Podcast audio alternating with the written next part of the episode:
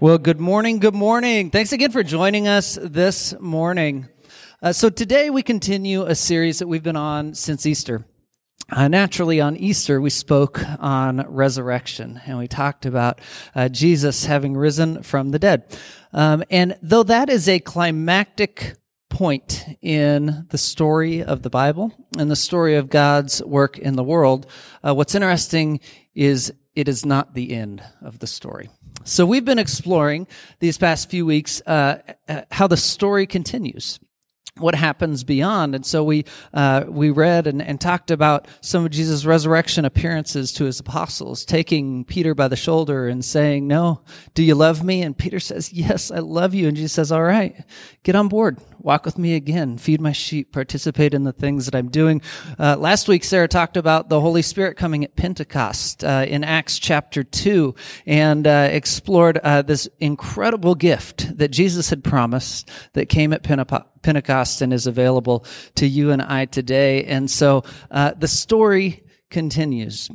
And the next chapter in that story, the next page as we turn uh, in that story, is a very significant one. So this week and next week, we're going to talk about the church. Like, what was this plan that Jesus had for the world uh, that, that has had an impact on the entire world and world history? What was Jesus' plan uh, for, for the continuing story? And that was the church. And so this week we're going to talk about the church gathered. And next week we're going to talk about the church scattered or the church. There goes the kiddos. Bye guys. Have fun.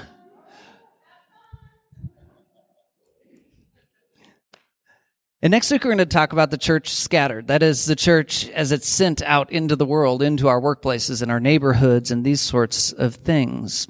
The story continues. So, uh, some of us grew up in churches, right? Some of us grew up attending a church when we were young with our families, and it might have been the Lutheran church or the Catholic church or the Baptist church or the Church of Christ or the Church of God or all these different churches, but there was something in common on each of them. They were named something church, right? Uh, we we grew up and we attended these buildings called the something church. In fact, sometimes our buildings were even named based on their location. So our church was called Fourth Street whatever church, right? Um, so we we begin to associate church with the building in which we meet, right? Uh, and spoiler alert, spoiler alert. Um, that's not what the church is. By the way, if you do like a Google search, uh, define church, it will say a, a, building or a meeting place. Uh, it, it, will, it will give you that definition. But Google's wrong all the time. Today, Google is wrong. Um, uh, because in biblical terms, the church is defined as something quite different than a building. The church is described as a worldwide community of believers, a people engaged in the work of, uh, of God here on earth. It is a worldwide community of believers. Friends, you and I are the church. And now we're fortunate as I talk about this today. Uh, I, I get to berate a lot of other churches, but not ours because we don't even have church building, right? So we can't even go there. No, I, I say that completely facetiously. Um, uh, but it is unique. Here we are meeting in a school as a church, and it is kind of a beautiful representation uh, and reminder to us uh, that we are not a, uh, we are not the building uh, that we own, uh, but we are a people who follow Jesus and invite others into that journey. Have you ever witnessed uh, just spontaneous and powerful community? Like in a moment, there's a connection with someone that maybe you had never met before. It happens at Seahawks games. I know that uh, you know, you're down to the final minutes and Russell Wilson scrambles and gets into the end zone and you win the game and all of a sudden you are jumping up and down, hugging people that you've never met in your life, right? This is that spontaneous, just random uh, community that's formed in a moment, in an experience. It happens also in, in crisis when there's a major tornado or a flood or, or a tsunami. Uh, people respond, like r- realize a connection to people that are in need and, and come alongside them. And as we serve shoulder to shoulder with those people and with others that have come to volunteer, there's just a sense of community. There's something deep and powerful and beautiful in that moment. This is that spontaneous and powerful community community. And so last week, uh, Sarah spoke on Acts 2, where the Holy Spirit comes at Pentecost and they speak in different languages and there's these tongues of fire and people are hearing in their own languages the things that uh, the apostles are speaking and they say hey you messed up. You killed the messiah. You killed the savior. This is really bad. We're you know uh, we have a major problem here to these uh, israelite people in jerusalem. And uh, against all odds, the power of the Holy Spirit is what it, it really is. Um, they repent. like, oh my goodness, what do we do? And that day, 3,000 people uh, were baptized. And it, the numbers just increase and multiply from there as the story of the church continues. That day, 3,000 people said, I believe in a risen Savior. And what was what began was this spontaneous and powerful community. This was that moment, this was that catalyst uh, in the life of Israel that said, wow, there is new opportunity for community. So 3,000 people were baptized that day. And um, so they immediately sat down in committee meetings trying to figure out where to build their building and uh, and whether or not they'd have chairs or pews in their building. Uh, no, that's not in there at all. That's not at all what happens in the story. In fact, the story continues in Acts chapter two, verse forty-two, and uh, here's how the this uh, spontaneous community of Jesus' followers begin, how it's described in Acts. They devoted themselves to the apostles' teaching, to fellowship, and to breaking of bread, and to prayer. Everyone was filled with awe at the many wonders and signs performed by the apostles. All the believers were together and had everything in common. They sold property and possessions to give to anyone who had need. Every day they continued to meet together in the temple courts. They broke bread in their homes and ate together with glad and sincere hearts, praising God and enjoying the favor of all the people. And the Lord added to their number daily those who were being saved. It wasn't committee meetings. It wasn't, uh, it wasn't anything about chairs or pews. No, these people, having witnessed a risen Savior through the Holy Spirit, the power of the Spirit in their life, they came together and something beautiful began to form. It, it said there in the beginning a, a really important word, they devoted themselves. Like when you have one of those life changing experiences, those revelations, realizations that says this changes everything, we find ourselves drawn in on a deep level. And so they devoted themselves to what was happening here. Like this is a total paradigm shift. Whatever seemed important before probably felt a little less important because of their passion and devotion to what was transpiring in their very lives. And they devoted themselves to this, to teaching to fellowship, to breaking bread, and to prayer. And I think those are remarkable, and I want to touch on each of those. But today, as we, as we look at this text, this description of the first century church, I want to shift our attention to the church today. And by the way, that word church is used in two different ways. There's church like our gathering, and then there's church like the global church. And you're smart people, so you'll be able to kind of just disseminate which one I'm talking about when I don't clarify that. Um, but that is important uh, as as we talk about the church today. So I want to shift our attention to uh, the church today, and I want to reflect on this description of the first century church uh, in in in our terms. Like, how has the church changed and developed? How is this uh, kind of um, a, a, snapshot, a picture that can uh, invite us as the church into a more full awareness of what Christ and God was doing in uh, in establishing the church. So we look at this, and they devoted themselves uh, to teaching, um, and, and, and so that's why as we come together, like on a Sunday morning, we're in our small groups. Uh, we we open up God's Word and and we dig in, right? Uh, because uh, in in teaching and learning and growing in our faith and knowing Scripture, uh, not only do we have opportunity to acknowledge God, but it resets our priorities. It refocuses us uh, for a week to come. And so we dig into God's word saying, what is it that he is trying to refine in me? Right? What, what is, what is God trying to shape me into? They devoted themselves to fellowship, and I love this one. I was having a conversation uh, with absolutely well, I'll say one of my most theologically uh, profound friends, and uh, he was asking the question: So, why do we get together on Sunday? Right? Like, what's the purpose of that? And um, I fumbled around with some kind of lame answers. He told me the right answer, and then I said, "I have another idea." Um, I wonder uh, if one of the most important things that happens on our Sunday morning gatherings is the conversations around the coffee table. Um, like, I wonder if that is one of the most significant things because I can know faith and spirituality and Jesus and salvation in isolation, but Jesus established the church, invited us together, together for incredibly important reasons. One of them being fellowship. And by the way, fellowship, that's just a fancy churchy word for hanging out together. Okay. Um, they devoted themselves to spending time together. And I think that's beautiful and rich. And as the church today, uh, ought to be a reminder uh, to us that we are invited into a community uh, that is about spiritual goals, but is about friendships and relationships and health in those avenues. So they devoted themselves to teaching.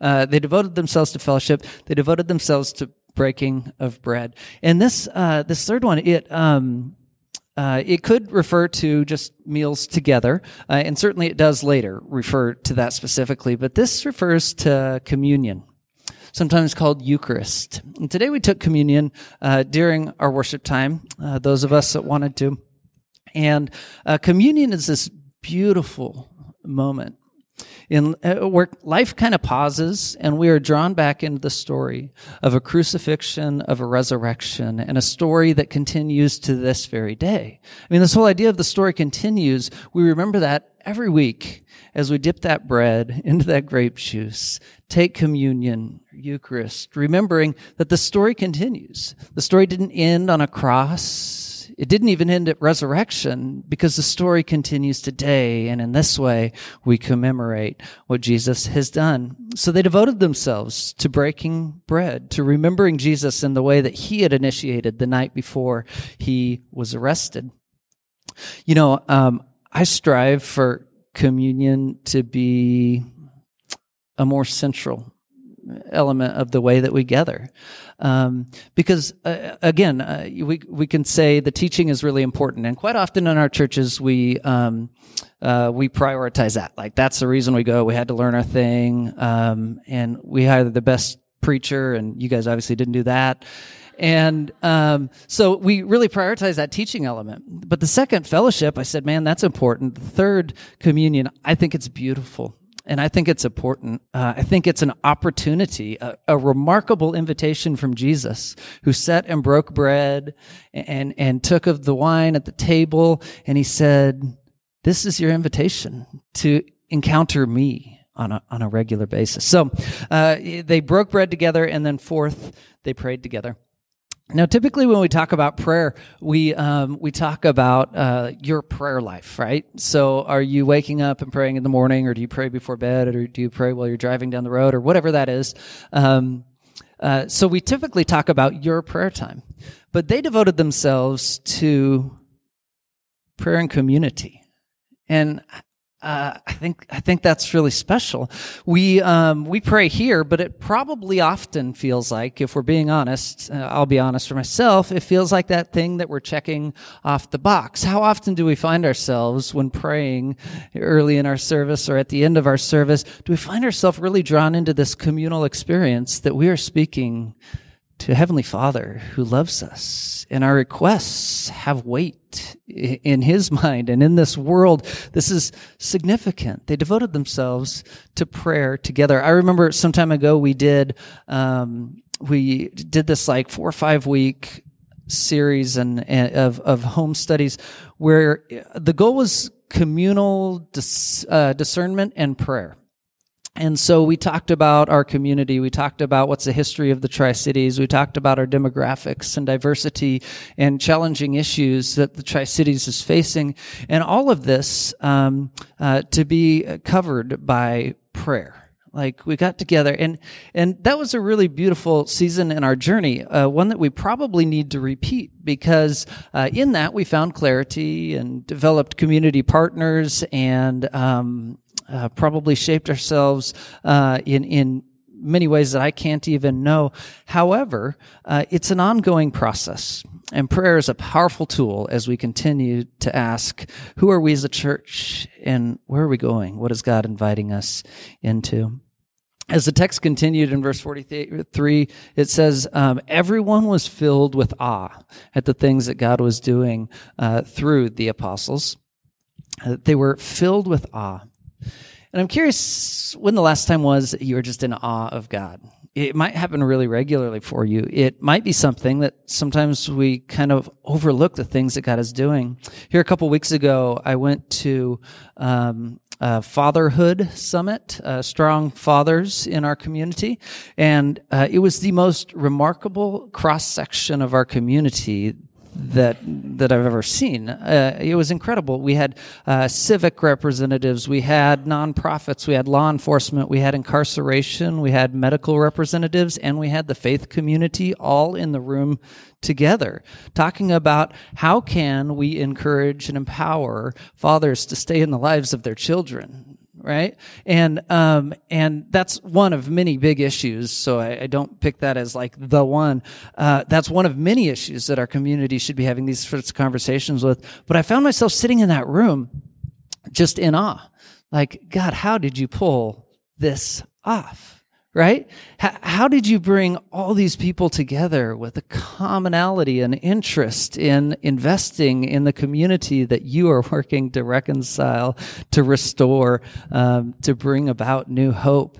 Uh, I, I found myself sitting in awe of God. And I, I, don't know, uh, do you ever find yourself in awe when a loved one is healed? Like, God, thank you, right?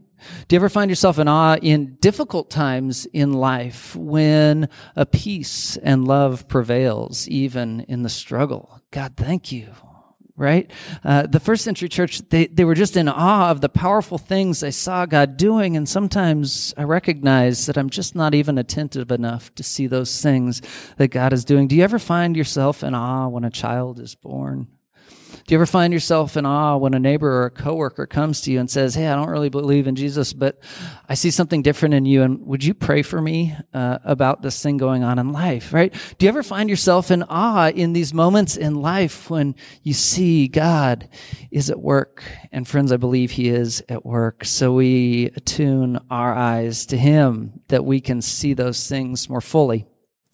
So they stood in awe of God and the things he was doing. And standing in awe of God's mighty restorative work is a mark of the church. We are those that are in awe of the God that we love and serve and whom loves us. So uh, it, later on in the text, there they it said that they um, they were meeting the needs of, of anyone that had a struggle or a difficulty in their life. People were selling things uh, to give uh, so that they could support the needs of others in the church. And uh, for this to take place, it requires two things. First of all, it requires proximity. That is, that uh, a people know each other well enough to know the needs that exist, right? It sound a little vulnerable. We're, we're kind of squirming in our seats. Like, I think it's easier for a lot of us to give or to help than to be vulnerable enough to allow others to know our own needs and our own struggles. Uh, so this description that they, they knew each other's needs, proximity was there. And second, uh, the church was and is a generous people, a people that cares for each other, not to the exclusion of those outside. It's not us versus them, but that's next week's conversation. For today, we recognize this beautiful thing in the church that it is a generous people that lives in relationship uh, and cares for the needs of others as much as their own needs. The church gathers, uh, though, not just exclusively on Sundays. And uh, I, I, might have waited too long to get to this because when we talked about teaching and fellowship and breaking bread and prayer, we talked about Sunday gatherings. And uh, I think we can become unhealthy when we become too Sunday centric. Uh, I think it's important to recognize that the church happens and exists beyond the walls of our buildings. You see, um, we uh, we gather as a church not just on Sundays, but in many different ways. In fact, some of my most profound spiritual experiences in life happened outside the walls of a church building it was on mission trips uh, in which I got to experience faith uh, in the lives of people from other countries that speak other languages, in which I got to walk shoulder uh, and shoulder to shoulder with other people, coming to these great realizations. These were powerful spiritual experiences. It's our men's or our women's retreats and the conversations that we have there. Um, uh, these are the church gathered right? When we come together, uh, fellowship, uh, all of these are examples of the church gathered. Um, table fellowship is some of the language that we'll use and you'll hear regularly from us. Um, table fellowship is kind of central to the way Jesus operated. If you look back through the Gospels, you'll find that uh, the majority of the major revelations uh, and, and pivotal moments in Jesus' ministry happened around a table the guy liked to eat. I, I, mean, he, he liked to sit at a table with other people. I think uh, there's something really powerful in that for us. And so, table fellowship is something that we um, uh, that we really want to lean into as a people. And sometimes that's spontaneous. Uh, I know last week a group of people uh, we were invited. We didn't get to go, but they went out for tacos and wine slushies after church. And, and I don't know, uh, like I can deal with the wine part, but slushy sounds weird in that equation. Um, at any rate, uh, that's that's spontaneous table fellowship. Hey, do you have plans for lunch? And I, I, think it is a mark of the church. It was a mark of the first century church, uh, and I think it's remarkable to see it happening amongst us today. Uh, but spontaneous alone wouldn't cut it. Uh, it's also intentional it's knowing people and saying, Hey, that's a family or a person that I think I could engage that could use that support or just someone I enjoy spending time with. And I'm going to deepen that relationship and that friendship. So table fellowship is both spontaneous and intentional. Uh, and friends, as we sit at a table and share a meal, that is the church gathered. That's the church come together. It's our small groups, our branches early in our journey, we talked about uh, up, in, and out, uh, connection to God, to each other, and to the world around us. Think of a triangle. Um, but i am finding new language for that as as we grow and experience these things together. Um, our branches are designed to be a relational place.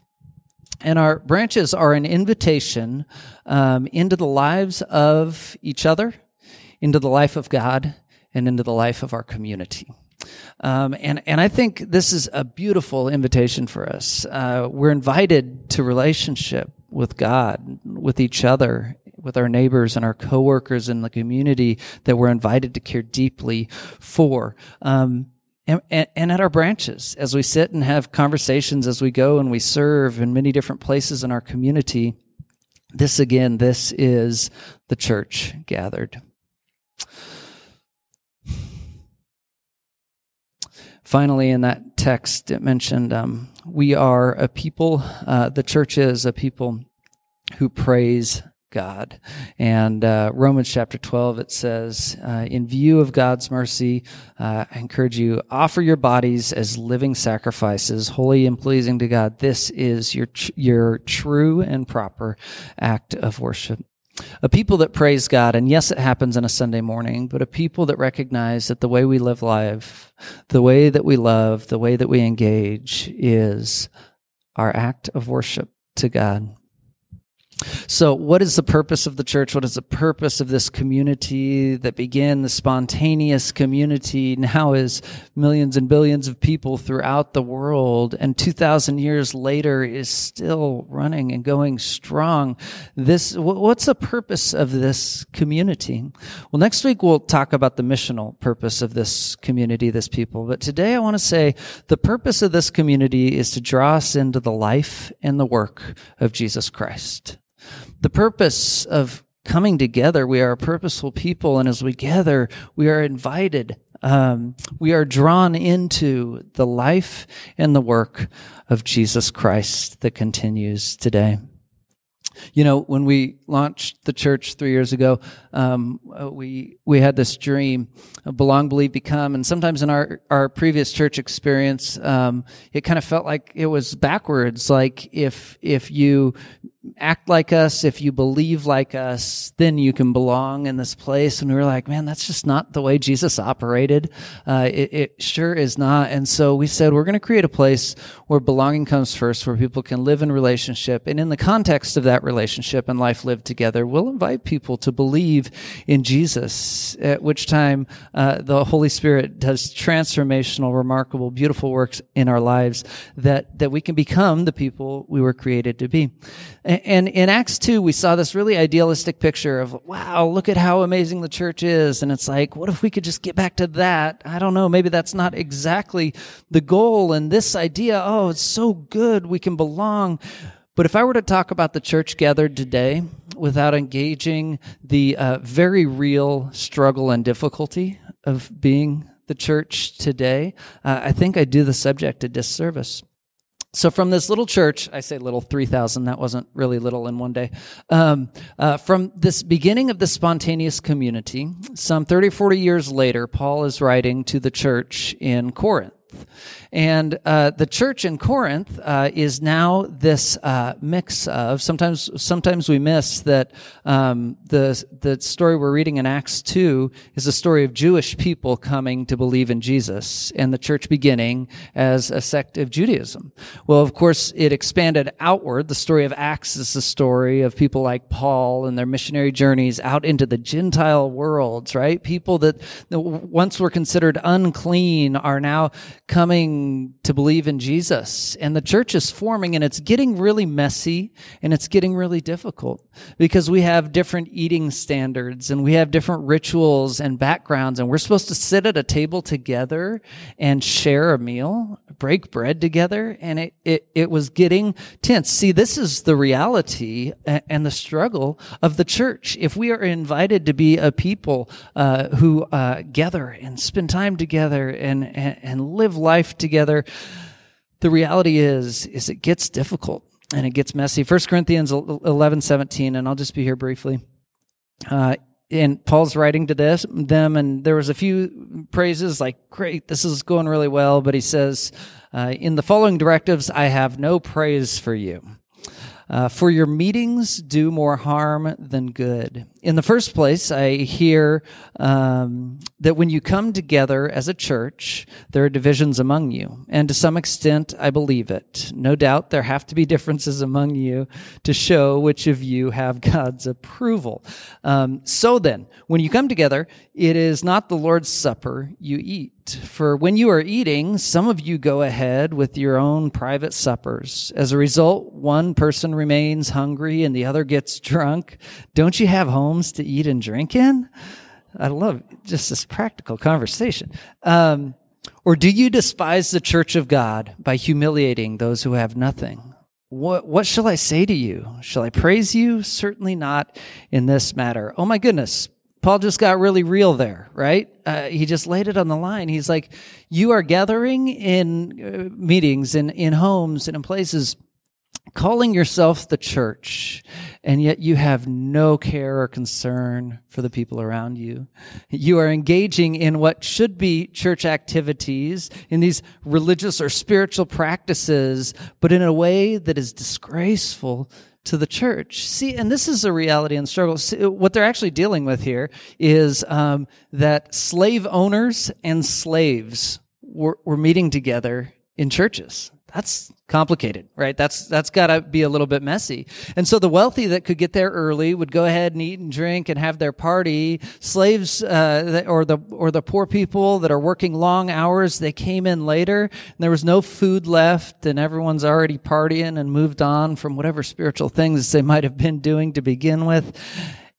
And they were disgracing people in a vulnerable place.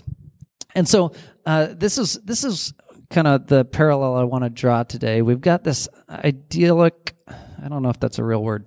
Um, we've got this beautiful picture of the Acts 2 church, right? Uh, it's like, oh my goodness, this is remarkable. They loved each other and they took care of each other and they loved Jesus and powerful things were happening. And then we've got this story of uh, the, the church in Corinth and it's like, this is messy. This is, this is not a good thing. And here we find ourselves 2,000 years later, somewhere in between there right? We're definitely not this beautiful ideal church. And in the, at this point, I'm talking about us, uh, lowercase c, the small church, and the global church. Like we are not in this perfect place. We've got some of this mess going on amongst us. But the invitation to the church laid out there in Acts 2, the invitation laid out by Jesus, and as we continue to read in the New Testament, uh, is one uh, where people are genuinely concerned for each other, who live life together uh, with a purpose in being drawn into the life and the ways of Jesus. The story of the church, as as Paul points out, as he uh, in in Corinthians, um, the uh, the church is a place of equality and inclusion. Uh, where we care deeply uh, for the hurting or the marginalized. It is a place in, in which we gather in many ways, shapes, and forms. But the church comes together with great purpose, and that is Jesus. So, let me let me conclude with this, friends. This is the church, right? Hanging out in an elementary school cafeteria this is a church, though, because the church is the people of God. This is, this is the church, a very small segment of the church that exists in the Tri Cities, that exists in our nation, that exists throughout the world, throughout the world. But friends, this is a church, and I like that. So today, as we uh, wrap up and as we have conversation, as we shake hands, maybe we smile a little broader and engage a little more deeply in conversation. Because, friends, this is the church and we've been invited into something beautiful. Relationships with safe constructs, right? But relationships that invite us to know more of Jesus. This is the church. And we've gathered here today probably for two primary reasons. Some of us to worship a God that we've worshiped for a long, long time. And some of us maybe just exploring, like, I don't really know about this faith thing or this Jesus thing, but I want to explore. I want to go a little bit deeper. Um, whichever perspective you came with or a blend of the two, either way, hey, this is the church, right? This is where we come to ask questions. This is where we come to engage in conversation, to know more of Jesus. And next week, having talked about the church gathered, uh, next week, I'm incredibly excited to talk uh, from this place, from this foundation, of what it looks like to be the church that is then sent, gathered, and then scattered into the world. And, and, and it's a beautiful invitation. Hey, let's pray as we close out. Father, we thank you for this day and I thank you for this time. I thank you, Father, for the, the story that continued uh, beyond crucifixion, beyond resurrection, uh, beyond the Holy Spirit, and even beyond the formation of the church. But Father, the story that continues today, thank you for the church. Thank you for the people that have come to believe in Jesus and uh, have been transformed because of it. And I ask, Father, that you will um, uh, remind us of the remarkable opportunity that you have given us to be a church that gathers, uh, to know people, to have commonality in Jesus. Uh, Father, help us be a people that, uh, that are inclusive that are generous and loving, uh, both amongst our own and in our community. Father, I just pray that you will teach us to be the church. In Jesus' name, amen. Hey, I'll close with this benediction, these few words. Uh, may we learn to be the church in the many ways in which we gather.